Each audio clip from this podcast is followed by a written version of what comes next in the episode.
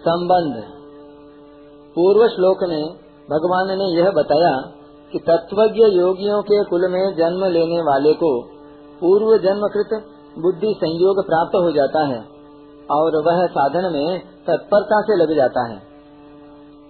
अब शुद्ध श्रीमानों के घर में जन्म लेने वाले योग भ्रष्ट की क्या दशा होती है, इसका वर्णन आगे के चौवालीसवें श्लोक में करते हैं। पूर्वाभ्यासेन तेनैव ह्रियते ह्यवशोऽपि सः जिज्ञासुरपि योगस्य शब्दब्रह्माति वर्तते वह श्रीमानों के घर में जन्म लेने वाला योग भ्रष्ट मनुष्य भोगों के परवश होता हुआ भी उस पूर्व जन्म में किए हुए अभ्यास, यानी साधन के कारण ही परमात्मा की तरफ़ खिंच जाता है। क्योंकि योग का जिज्ञासु भी, यानी समता का जिज्ञासु भी वेदों में कहे हुए सकाम कर्मों का अतिक्रमण कर जाता है। व्याख्या। पूर्वाध्यासेन तेनैव ह्रियते ह्यवशोपि सह योगियों के कुल में जन्म लेने वाले योग भ्रष्ट को जैसी साधन की सुविधा मिलती है, जैसा वायुमंडल मिलता है, जैसा संग मिलता है, जैसी शिक्षा मिलती है, वैसी साधन की सुविधा, वायुमंडल संग शिक्षा आदि श्रीमानों के घर में जन्म लेने वालों को नहीं मिलती। परंतु स्वर्ग आदि लोकों में जाने से पहले मनुष्य जन्म में जितना योग का साधन किया है, सांसारिक भोगों का त्याग किया है, उसके अंतकरण में जितने अच्छे संस्कार पड़े हैं, उस मनुष्य जन्म में किए हुए अभ्यास के कारण ही भोगों में आसक्त होता हुआ भी वह परमात्मा की तरफ़ ज़बरदस्ती खींच जाता है। अवशो के कहने का तात्पर्य है कि वह श्रीमानों के घर में जन्म लेने से पहले बहुत वर्षों तक स्वर्ग आदि लोकों में रहा है। वहाँ उसके लिए भोगों की बहुलता रही है और यहाँ साधारण घरों की अपेक्षा श्रीमानों के घर में भी भोगों की बहुलता है। उसके मन में जो भोगों की आसक्ति है, वह भी अभी सर्वथा मिटी नहीं है। इसलिए वह भोगों के परवश हो जाता है। परवश होने पर भी अर्थात इंद्रिया, मन आदि का भोगों की तरफ़ आकर्षण होते रहने पर भी पूर्व के अभ्यास आदि के कारण वह ज़बरदस्ती परमात्मा की तरफ़ खिंच जाता है। कारण यह है कि भोग वासना कितनी ही प्रबल क्यों न हो, पर वह है असत ही। उसका जीव के सत स्वरूप के साथ कोई संबंध ही नहीं है। जितना ध्यान योग आदि साधन किया है साधन के जितने संस्कार हैं, वे कितने ही साधारण क्यों न हों, पर वे हैं सत ही। वे सभी जीव के सत स्वरूप के अनुकूल हैं, इसलिए वे संस्कार भोगों के परवश हुए योग भ्रष्ट को भीतर से खींच कर परमात्मा की तरफ़ लगा ही देते हैं। जिज्ञासुरपि योग शब्द ब्रह्माति वर्तते। इस प्रकरण में अर्जुन का प्रश्न था कि साधन में लगा हुआ शिथिल प्रयत्न वाला साधक अंत समय में योग से विचलित हो जाता है तो वह योग की संसिद्धि को प्राप्त न होकर किस गति को जाता है? अर्थात उसका कहीं पतन तो नहीं हो जाता। इसके उत्तर में भगवान ने इस लोक में और परलोक में योग भ्रष्ट का पतन न होने की बात इस श्लोक के पूर्वार्ध तक कही। अब इस श्लोक के उत्तरार्ध में योग में लगे हुए योगी की वास्तविक महिमा कहने के लिए योग के जिज्ञासु की महिमा कहते हैं। जब योग का जिज्ञासु भी वेदों में कहे हुए सकाम कर्म और उनके फलों का अतिक्रमण कर जाता है, अर्थात उनसे ऊपर उठ जाता है, फिर योग भ्रष्ट के लिए तो कहना ही क्या है? अर्थात उसके पतन की कोई शंका ही नहीं है। वह योग में प्रवृत्त हो चुका है अतः उसका तो अवश्य उद्धार होगा ही। यहाँ जिज्ञासुरपि योगस्य पदों का अर्थ होता है कि जो अभी योग भ्रष्ट भी नहीं हुआ है और योग में प्रवृत्त भी नहीं हुआ है, परंतु जो योग को, यानी समता को महत्व देता है और उसको प्राप्त करना चाहता है, ऐसा योग का जिज्ञासु भी शब्द ब्रह्म का, अर्थात वेदों के सकाम कर्म के भाग का अतिक्रमण कर जाता है। वेदों में जो साधन सामग्री है, उसको इस शब्द ब्रह्म के अंतर्गत नहीं लेना चाहिए। योग का जिज्ञासु वह है, जो भोग और संग्रह को साधारण लोगों की तरह महत्व नहीं देता। प्रत्युत, उनकी उपेक्षा करके योग को अधिक महत्व देता है। उसकी भोग और संग्रह की रुचि मिटी नहीं है, पर सिद्धांत से योग को ही महत्व देता है। इसलिए वह योगारूढ़ तो नहीं हुआ है, पर योग का जिज्ञासु है, योग को प्राप्त करना चाहता है। इस जिज्ञासा मात्र का यह महात्म्य है कि वह वेदों में कहे सकाम कर्मों से और उनके फल से ऊँचा उठ जाता है। इससे सिद्ध हुआ कि जो यहाँ के भोगों की और संग्रह की रुचि सर्वथा मिटा न सके और तत्परता से योग में भी न लग सके, उसकी भी इतनी महत्ता है तो फिर योग भ्रष्ट के विषय में तो कहना ही क्या है?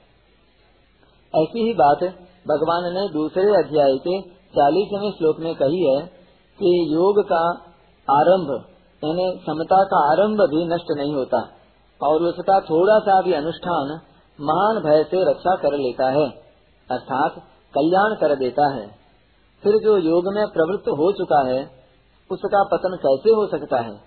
उसका तो कल्याण होगा ही। इसमें संदेह नहीं है। विशेष बात, पहली योग भ्रष्ट बहुत विशेषता वाले मनुष्य का नाम है। कैसी विशेषता? कि मनुष्यों में हज़ारों और हज़ारों में कोई एक सिद्धि के लिए यत्न करता है, तथा सिद्धि के लिए यत्न करने वाला ही योग भ्रष्ट होता है। योग में लगने वाले की बड़ी महिमा है। इस योग का जिज्ञासु भी शब्द ब्रह्म का अतिक्रमण कर जाता है। अर्थात ऊँचे से ऊँचे ब्रह्म लोक आदि लोकों से भी उसकी अरुचि हो जाती है। कारण कि ब्रह्म लोक आदि सभी लोक पुनरावर्ती हैं और वह अपुनरावर्ती चाहता है। जब योग की जिज्ञासा मात्र होने की इतनी महिमा है तो फिर योग भ्रष्ट की कितनी महिमा होनी चाहिए? कारण कि उसके उद्देश्य में योग यानी समता आ गई है तभी तो वह योग भ्रष्ट हुआ है। इस योग भ्रष्ट में महिमा योग की है, न कि भ्रष्ट होने की। जैसे कोई आचार्य की परीक्षा में फेल हो गया हो, वह क्या शास्त्री और मध्यमा की परीक्षा में पास होने वाले से नीचा होगा? नहीं होगा।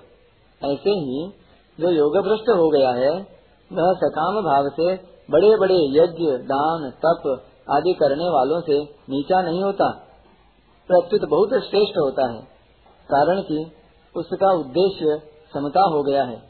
बड़े बड़े यज्ञ, दान, तपस्या आदि करने वालों को लोग बड़ा मानते हैं, पर वास्तव में बड़ा वही है, जिसका उद्देश्य समता का है। समता का उद्देश्य वाला शब्द ब्रह्म का भी अतिक्रमण कर जाता है। इस योग भ्रष्ट के प्रसंग से साधकों को उत्साह दिलाने वाली एक बड़ी विचित्र बात मिलती है कि अगर साधक, हमें तो परमात्मा की प्राप्ति ही करनी है, ऐसा दृढ़ता से विचार कर लें तो वे शब्द ब्रह्म का अतिक्रमण कर जाएँगे। दूसरी बात, यदि साधक आरंभ में समता को प्राप्त न भी कर सके तो भी उसको अपनी रुचि या उद्देश्य समता प्राप्ति का ही रखना चाहिए। जैसा कि गोस्वामी तुलसीदास जी कहते हैं, मत अति नीच, ऊँचे रुचि आछे, चाहिए जग जोराई न छाछे। तात्पर्य यह है कि साधक चाहे जैसा हो, पर उसकी रुचि या उद्देश्य सदैव ऊँचा रहना चाहिए। साधक की रुचि या उद्देश्य पूर्ति की लगन जितनी तेज, तीव्र होगी, उतनी ही जल्दी उसके उद्देश्य की सिद्धि होगी। भगवान का स्वभाव है कि वे यह नहीं देखते कि साधक करता क्या है। प्रत्युत यह देखते हैं कि साधक चाहता क्या है। कहत न साई हो की जत राम जानी जन जी की रहती न प्रभु चित सुकटिए की। करत सुरति सय बारहिए की। एक प्रज्ञा चक्षु संत रोज मंदिर में भगवत विग्रह का दर्शन करने जाया करते थे। एक दिन जब वे मंदिर गए, तब किसी ने पूछ लिया कि आप यहाँ किस लिए आते हैं? संत ने उत्तर दिया कि दर्शन करने के लिए आता हूँ। उसने कहा कि आपको तो दिखाई ही नहीं देता। संत बोले, मुझे दिखाई नहीं देता तो क्या भगवान को भी दिखाई नहीं देता? मैं उन्हें नहीं देखता, पर वे तो मुझे देखते हैं, बस। इसी से मेरा काम बन जाएगा। इसी तरह हम समता को प्राप्त भले ही न कर सकें, फिर भी हमारी रुचि या उद्देश्य समता का ही रहना चाहिए, जिसको भगवान देखते ही हैं। अतः हमारा काम ज़रूर बन जाएगा। परिशिष्ट भाव। सांसारिक पुण्य तो पाप की अपेक्षा से द्वंद्व वाला है, पर भगवान के संबंध, सत्संग, भजन आदि से होने वाला पुण्य, योग्यता, सामर्थ्य, विलक्षण है।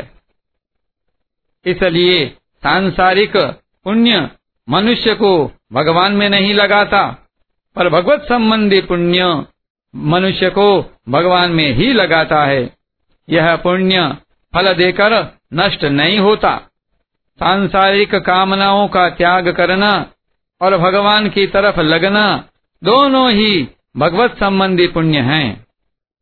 पूर्वाभ्यासेन तेनैव पदों का तात्पर्य है कि वर्तमान जन्म में सत्संग सच्चर्चा आदि न होने पर भी केवल पूर्वाभ्यास के कारण वह परमात्मा में लग जाता है। इस पूर्वाभ्यास में क्रिया प्रवृत्ति नहीं है, प्रत्युत गति है। गति और प्रवृत्ति का भेद जानने के लिए पंद्रहवें अध्याय के छठे श्लोक का परिशिष्ट भाव देखना चाहिए। जिज्ञासुरप योग शब्द ब्रह्माति वर्तते। में भी क्रिया वाला अभ्यास न होकर गति वाला अभ्यास है। तात्पर्य है कि इस अभ्यास में प्रयत्न भी नहीं है और कर्तृत्व भी नहीं है, पर गति है। गति में स्वतः परमात्मा की ओर खींचने की शक्ति है। क्रिया वाला अभ्यास किया जाता है और गति वाला अभ्यास स्वतः होता है।